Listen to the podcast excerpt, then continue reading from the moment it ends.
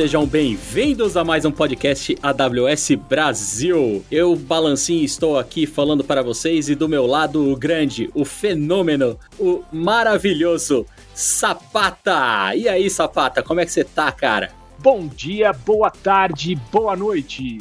Já que eu não sei em que momento você está ouvindo esse podcast, então nós fazemos uma introdução extremamente genérica.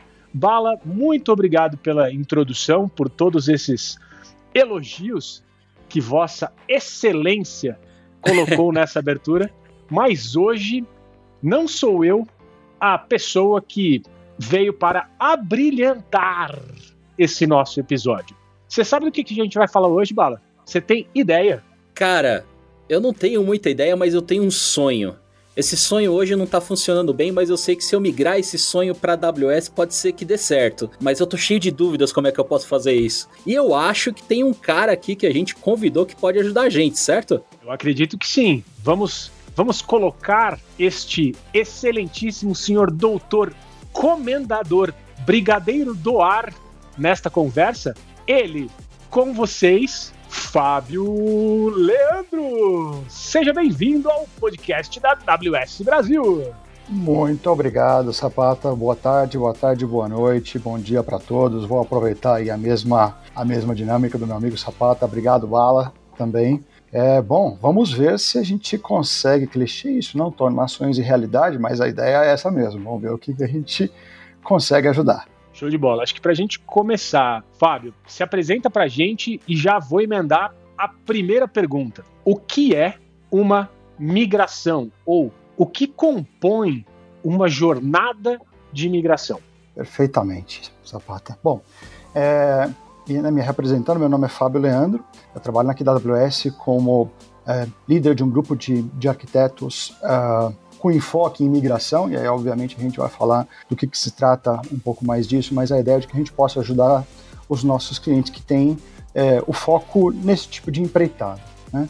E já conectando com o ponto que você trouxe, então assim, a ideia da migração é de que os clientes que identifiquem de que mover suas aplicações, suas cargas de trabalho para um ambiente de cloud é algo que pode ser benéfico para eles, então a gente precisa de uh, um projeto para isso. A gente precisa identificar a melhor forma daquele cliente uh, promover o trânsito dessas aplicações, o movimento dessas aplicações para o ambiente de nuvem. É, e tudo sempre começa da gente entender o que, que o cliente está buscando.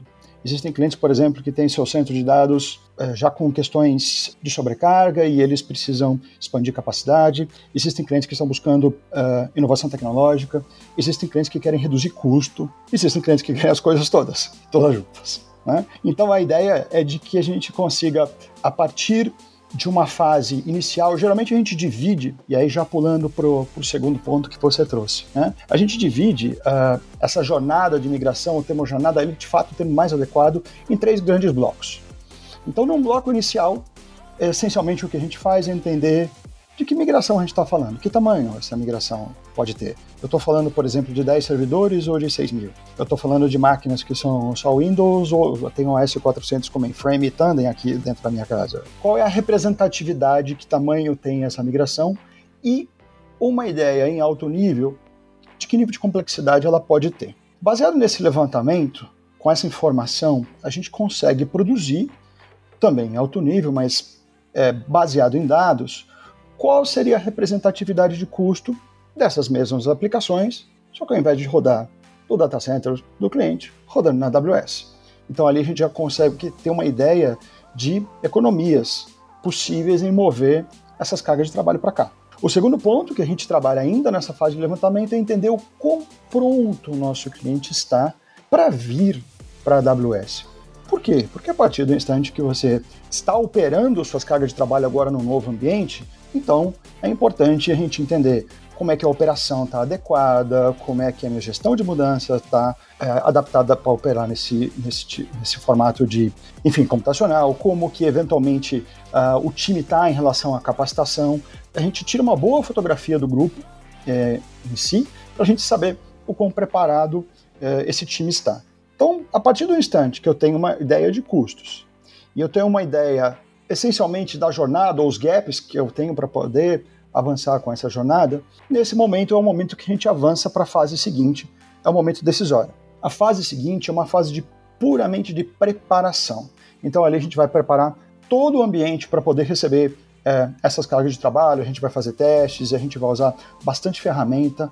Migração é uma ciência bastante uh, experimentada, então já existe muito ferramental que pode nos ajudar, já existe muito capital intelectual implementado em ferramentas que nos ajudam, para que aí sim a gente mova para a terceira fase, que é a fase de migração em si. Eu chamei, acho que vale a pena só esse último, esse último ponto, eu chamei de projeto pelo seguinte, a migração, ela precisa ser uma atividade adensada. Ela tem que ter orçamento definido, tem que ter um grupo definido que vai executar essa atividade, a gente tem que ter os nossos objetivos muito bem definidos, porque é, simplesmente eu mover carga de trabalho no dia a dia ali para a nuvem, isso acaba sendo uma, um movimento que pode se estender muito, e aí não é útil para o cliente. Para o cliente poder aproveitar os benefícios da nuvem, ele precisa ter esse trânsito, esse movimento das suas aplicações inseridas aí num projeto muito bem definido. É por isso que é importante todo esse levantamento e essa preparação para que seja feito da melhor forma possível. Pô, Fábio, achei super legal. Você me deu um overview bem completo para a gente aqui sobre a visão geral da jornada né, da empresa quando ela quer fazer esse processo de migração. Mas eu fiquei curioso é, em dois pontos, mas eu acho que um puxa, acaba puxando o outro, né? Acho que o primeiro ponto é poxa, eu sou uma empresa que tem um banco de dados hoje que está super pesado e ele não está performando muito bem onde eu estou hoje, em ambiente on-premise, por exemplo. Eu vou querer migrar para AWS. E sei que na AWS existem soluções que vão me ajudar com certeza. É, e aí você falou dessa jornada aí, e aí vem a minha pergunta que vai ser puxada em função disso, que é a seguinte: poxa, eu tenho um banco de dados hoje que roda em MySQL, Postgres, mas que ele poderia ser um NoSQL, por exemplo. Nesse plano, no início da jornada, onde eu começo a pensar, poxa, eu vou migrar daqui para lá. Existe até um termo que eu vejo muita gente utilizar aqui, quem está ouvindo o podcast com certeza conhece, que é o lift and shift. É, seria ideal para mim migrar de MySQL para MySQL? É, como que eu decido essa transição?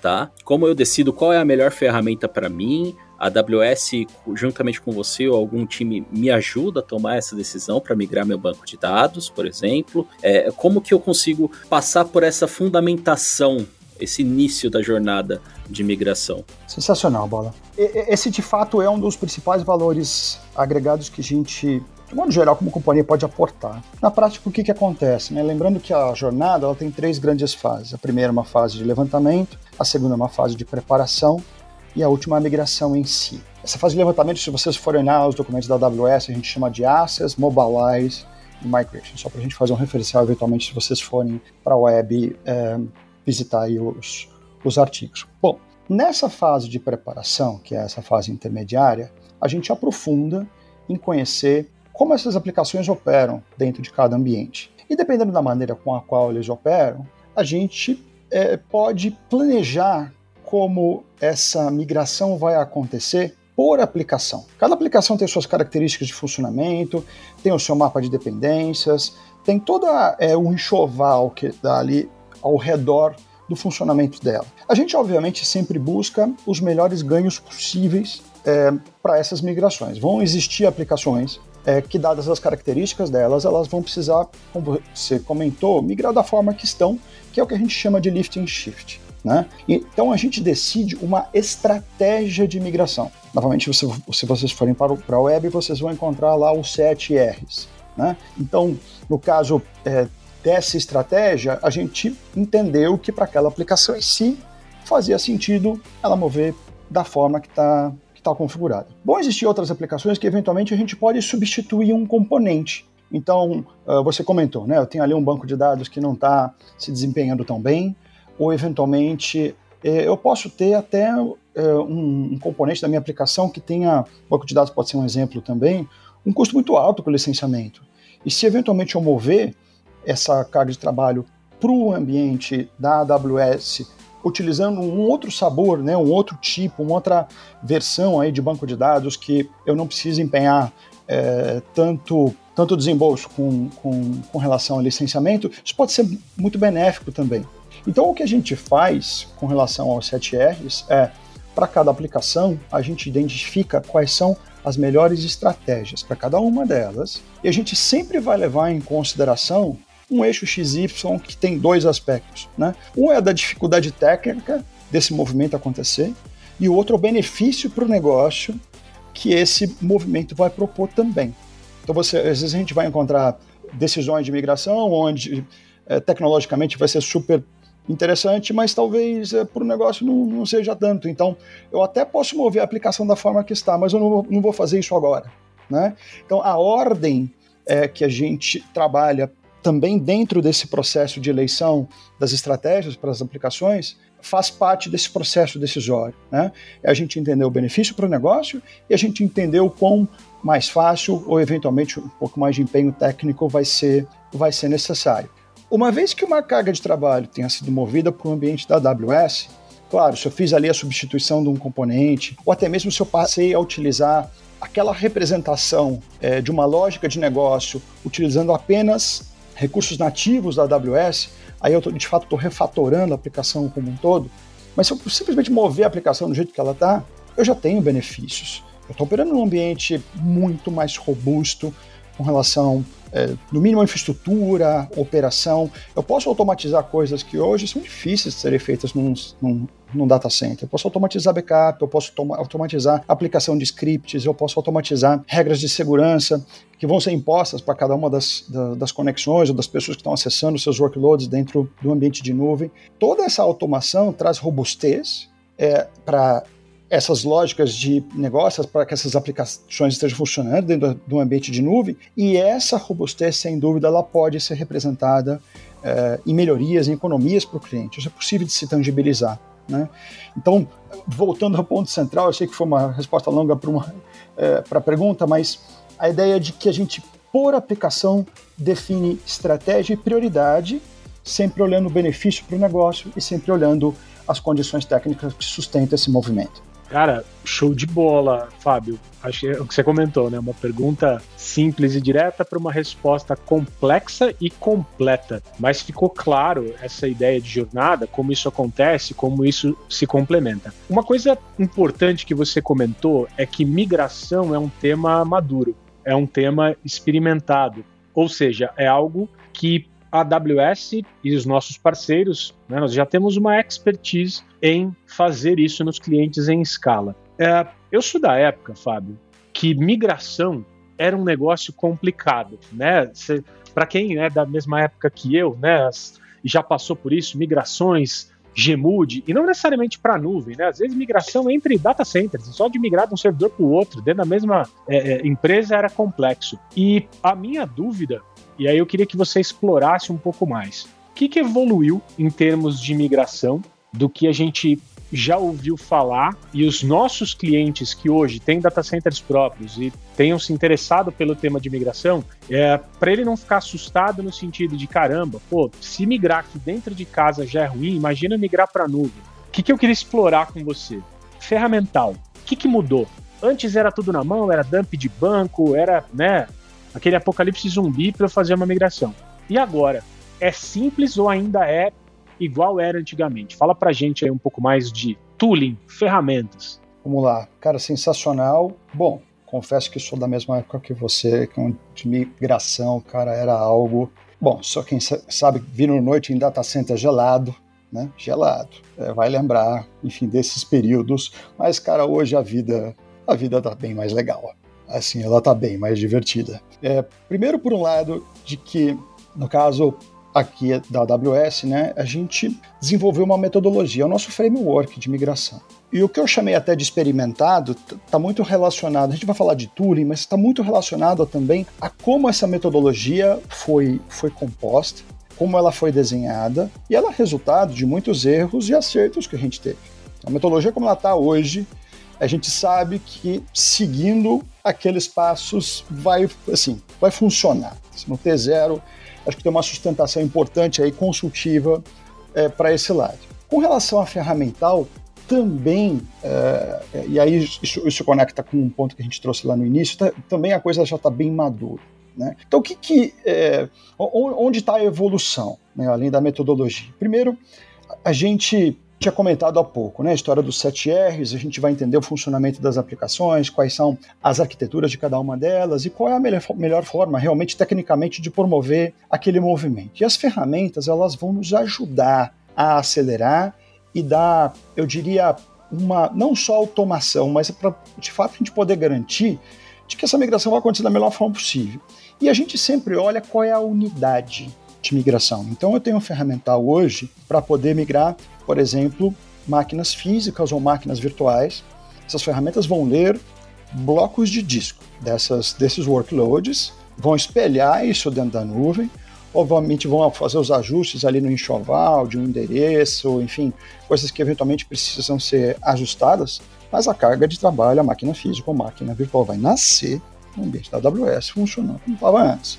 Né? Então, é, é praticamente como se eu espelhasse é, é, enfim, é, a máquina como ela estava antes. Isso é já não só bastante experimentado, como a gente já entrou numa segunda fase desse tipo de migração, é, onde eu consigo criar o que a gente chama de fábrica de migração. Eu consigo fazer isso em escala. É possível já hoje migrar centenas de máquinas é, num fim de semana, por exemplo. Algo que, como você comentou na nossa época, isso era impensável. Né? Então, o ferramental ajuda muito a gente nisso, porque ele não só, obviamente, vai fazer cópia dos dados, mas ele tem toda uma validação de pre-check, post-check, ele tem toda uma automação para garantir de que esse trânsito foi é, transcorreu da melhor forma possível. Mas eu posso olhar, observar outras unidades de ferramental. Eu posso, por exemplo, migrar bancos de dados. Então, a minha unidade deixa de ser é, uma máquina física ou virtual, minha unidade passa a ser dado que está funcionando hoje dentro de um determinado sabor de banco. Então a gente tem ferramentas que vão mover os dados de um banco de dados X, que esteja operando hoje dentro do ambiente é, do cliente, para o mesmo sabor de banco de dados na AWS ou para outros sabores. Essas migrações elas podem inclusive promover esse tipo é, de modificação também tenho ferramentas que, ao invés de olhar para a unidade máquina física ou virtual ou para olhar para a unidade de dados, eu estou olhando para o storage. Então eu vou olhar para o meu ambiente de armazenamento do meu cliente e a partir é, da conexão do ambiente de, de, desse ambiente de armazenamento com, a, sobretudo o S3 na AWS, mas é possível conectar com outros ambientes, a gente poder promover é, o movimento dessas estruturas de armazenamento para dentro é, do ambiente de nuvem. Então, a partir do instante que eu tenho um ferramental que eu posso escolher a unidade de migração e a partir dessa escolha eu encaixo isso com o funcionamento das aplicações, é, o que for melhor e mais plausível para aquela aplicação mover para o ambiente de nuvem, é, a gente está muito mais sustentado. E só, é, enfim, expandindo um pouco o tópico que eu tinha trazido antes, né? Ao utilizar alguma dessas ferramentas, dentro dessas ferramentas já tem muito capital intelectual. Então, se você segue a sequência de atividades que está ali prevista pela ferramenta em si, você já está evitando uma dúzia de erros que eram possíveis de você encontrar. Mas somente a sequência ali já vai te ajudar muito com que aquele movimento seja o mais, o mais seguro possível. Poxa, Fábio, da hora, achei muito legal. Eu quero puxar o, o, o, Zapata falou uma coisa que me puxou uma memória afetiva, tá? Da época que a gente carregava pendrive, Memória afetiva é sensacional. É, a gente recompilava kernel, a gente... Efetiva uma... ruim, né? Porra. Ah, meu Deus. eu tinha aquele cheirinho de pizza, sabe? Que a gente comia nos data centers durante a Raiz, madrugada. Isso, recortava o papelão. Inclusive, eu tenho uma teoria de que os programadores e a galera de tecnologia hoje é mais fitness porque eles não sabem o que a gente passava naquela época. Então, minha existe ideia. toda uma teoria assim na minha cabeça que eu acho que faz sentido. Por isso, hoje o pessoal de tecnologia é mais fitness, né? E puxando esse, esse gancho, tá? Da galera mais fitness de hoje em dia, eu puxo a galera de DevOps, tá? Eu acho que. Aí eu queria um comentário seu do, dos resultados dessa migração, né? Da jornada de modernização. Eu acho que é. Poxa, eu tava no on-premise, eu tinha um, um, um ambiente todo. É, artesanal, né, que você tem que alterar tudo manualmente, e você vai para um ambiente que faz backups automáticos, que você pode implementar a cultura de DevOps, né? É, você modernizou simplesmente fazendo uma migração as is, entre aspas. É, você diria que a minha afirmação é correta sobre essa galera fitness barra DevOps de hoje em dia? Bom, é, eu, eu sou. Eu entendo que as pessoas, os, os profissionais, obviamente, eles vão se capacitar em ambiente de cloud, tem muita gente que já está nascendo no, no, ambiente de cloud, mas a fundação para os conhecimentos é muito importante, seja de infra ou de desenvolvimento. Né?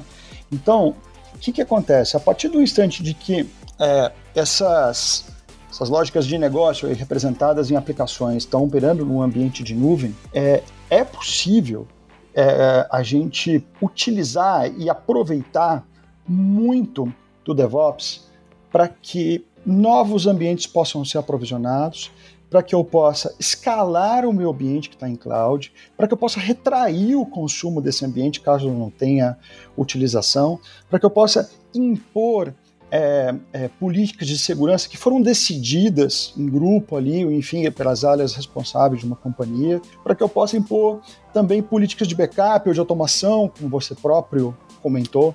Então, é, tudo que está funcionando dentro do ambiente de cloud é passível de muito, muito, mas muita automação. E essa automação, ela obviamente vai se dar através de programações, de desenvolvimento é, é, de lógicas e de scripting, que vai tomar conta de tudo isso que eu comentei para você.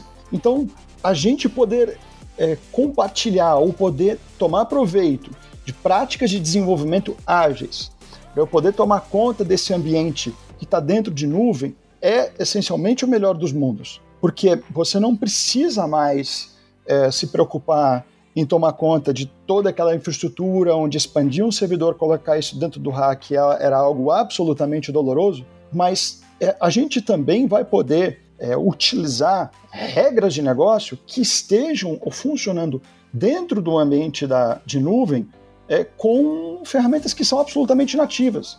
Então, ao invés, por exemplo, de eu ter é, um servidor para poder rodar, enfim, uma certa lógica, meia dúzia ali de linhas de código, eu posso simplesmente pedir para que um serviço de nuvem execute essas quatro ou cinco ou seis linhas de código e resolvido. Quer dizer, o meu problema ali, é, a minha lógica de negócio vai poder ser representada, é, é, vou poder atingir enfim, o objetivo que eu tenho, sem a necessidade de eu ter, ter toda aquela preocupação com, com infraestrutura. E quando eu precisar, isso já está automatizado. Portanto, novamente, é o melhor dos mundos. Né? Eu poder juntar é, práticas de desenvolvimento ágeis com a manutenção, com o aprovisionamento, enfim, com o cuidado desse ambiente é, para que a gente ganhe em agilidade e a gente ganhe também em qualidade. Cara, bacana. Agora, talvez o último. É, é, o último ponto, mas talvez o mais importante aqui, né? Tirando toda a parte de jornada e tudo mais.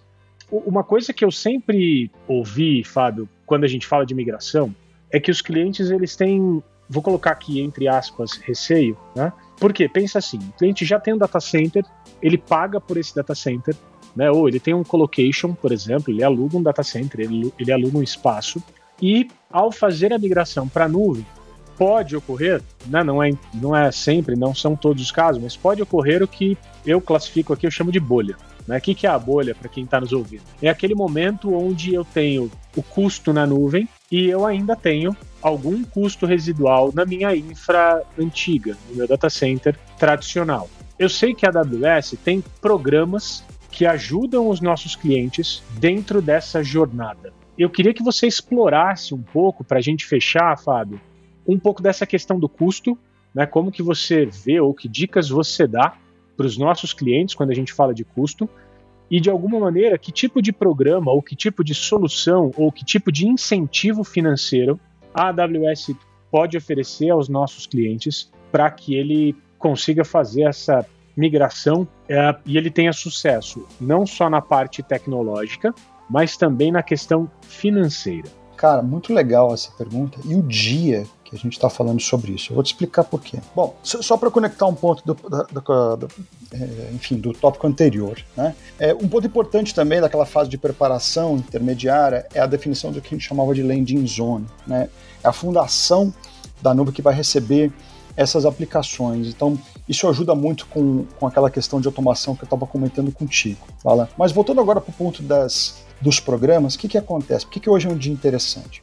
A AWS dispõe de um programa que a gente chama de MAP, bastante conhecido é, por alguns clientes, que é o Programa de Aceleração da Migração. O MAP ele é composto por vários componentes. Um deles é a metodologia, que a gente já falou. Né? Outro componente é um pouco do, do ferramental, falamos de ferramental também, curiosamente você estava seguindo aí. É, outro componente é o catálogo intelectual já existente, é super importante para a migração, que as empresas possam contar ou com parceiros da AWS ou com time de serviços profissionais. Isso é um acelerador você trabalhar com gente que já tenha feito isso, isso ajuda demais, né? E também como parte desse programa, existem alguns incentivos que a AWS pode empenhar para os nossos clientes para me ajudar a neutralizar um pouco desse custo duplicado, que é um pouco do que você comentou. O MAP é um, ele é um programa que ele tem exatamente esse propósito de apoiar os clientes com esse enfoque. Por que, que hoje é um dia interessante? Porque exatamente hoje a gente está lançando uma versão do Map que é chamada Map Lite. Então o Map Lite ele, vai, ele é uma, uma versão do Map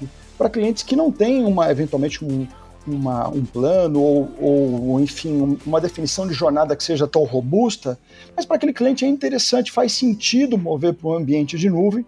Então a AWS lançou uma versão desse programa é, exatamente para esse, esse tipo de população. Então o programa ele tem duas versões, por assim dizer, né? Uma para migrações que são é, mais robustas e, outro, e outra versão do programa para é, clientes que é, eventualmente não têm, enfim, grande número de carga de trabalho, mas ainda assim se, faria sentido, seria benéfico para eles poder ajudar, enfim, poder ter o suporte da AWS para ajudar a neutralizar parte desses custos que, sem dúvida, parecem duplicados. E aqui você conecta do, enfim, com o primeiro ponto que eu trouxe do nosso papo hoje. Por isso, um projeto de migração ele precisa ser um projeto adensado. Por, por isso, ele precisa ter começo, meio e fim. Né? Porque se você transcorre muito tempo com esse custo duplicado, isso é muito ruim para o cliente. Né? Então, quando você define o projeto em si, enfim, obviamente com, com todo o escopo e a coisa toda, e podendo aproveitar esse tipo de benefício de incentivo do provedor de nuvem, aí é o melhor dos mundos de fato. Porque você tem sustentação de metodologia, você tem sustentação de ferramental, você pode aproveitar capital, capital intelectual existente no mercado e você, além de tudo, ainda tem incentivos para ajudar você a neutralizar esses custos. Então, acho que isso fecha um pouco a questão realmente de ser uma, uma disciplina que eu tinha comentado é, já madura, porque ela, inclusive, sobre o aspecto de programa, traz essa, esse tipo de benefício. Cara, fantástico. E ainda mais porque hoje, estamos gravando no dia 12 do 4, foi em primeira mão, inédito. Gosto de coisas inéditas em primeira mão. O Fábio trouxe pra gente o, o lançamento dessa nova versão do programa. Fábio, pra gente fechar aqui, e aí eu já passo a palavra na sequência pro Bala para ele fazer os agradecimentos também, depois você fecha e você terá o prazer de encerrar o nosso podcast de hoje. Então, já queria primeiro te agradecer pela presença e pela disponibilidade em trazer para os nossos clientes e ouvintes é, mensagens de migração que são extremamente importantes para quem está indo para essa jornada de nuvem. A gente sabe que nem todo mundo começa criando aplicações modernas, né? Sempre vai ter essa jornada de migração atrelada. Então, de novo, muito obrigado pelo seu tempo, pela presença, pelos esclarecimentos. Bala, a bola está contigo. E depois, considerações finais e encerramento com o Fábio Leandro. Opa, eu quero deixar meu abraço, agradecimento pelo Fábio ter participado. Quero agradecer você aí também que tá sintonizou aí no seu dial do seu player de podcasts aí para escutar o nosso podcast AWS Brasil. Você sabe, se você quiser deixar um comentário, alguma crítica, alguma mensagem particular aí pra gente, por que não? Pode postar aí no Twitter com a hashtag podcast AWS Brasil. E, claro, agora a palavra com o Fábio Leandro, o rei das migrações. E aí, Fábio, considerações finais? Ah, senhores, sensacional. Obrigado, obrigado demais pelo convite. Muito bom estar aqui com vocês, é, com vocês hoje. E realmente a mensagem, a mensagem é essa. Né? Você que está buscando, enfim, esse movimento para a nuvem, pode contar com a AWS sobre diversos aspectos que foi, enfim, foram esses que a gente é, pôde dividir aqui com vocês. E um super abraço para toda a turma que está aí nos ouvindo hoje. É isso. Ao top de três tchauz a gente vai embora. Tchau. Tchau. Tchau!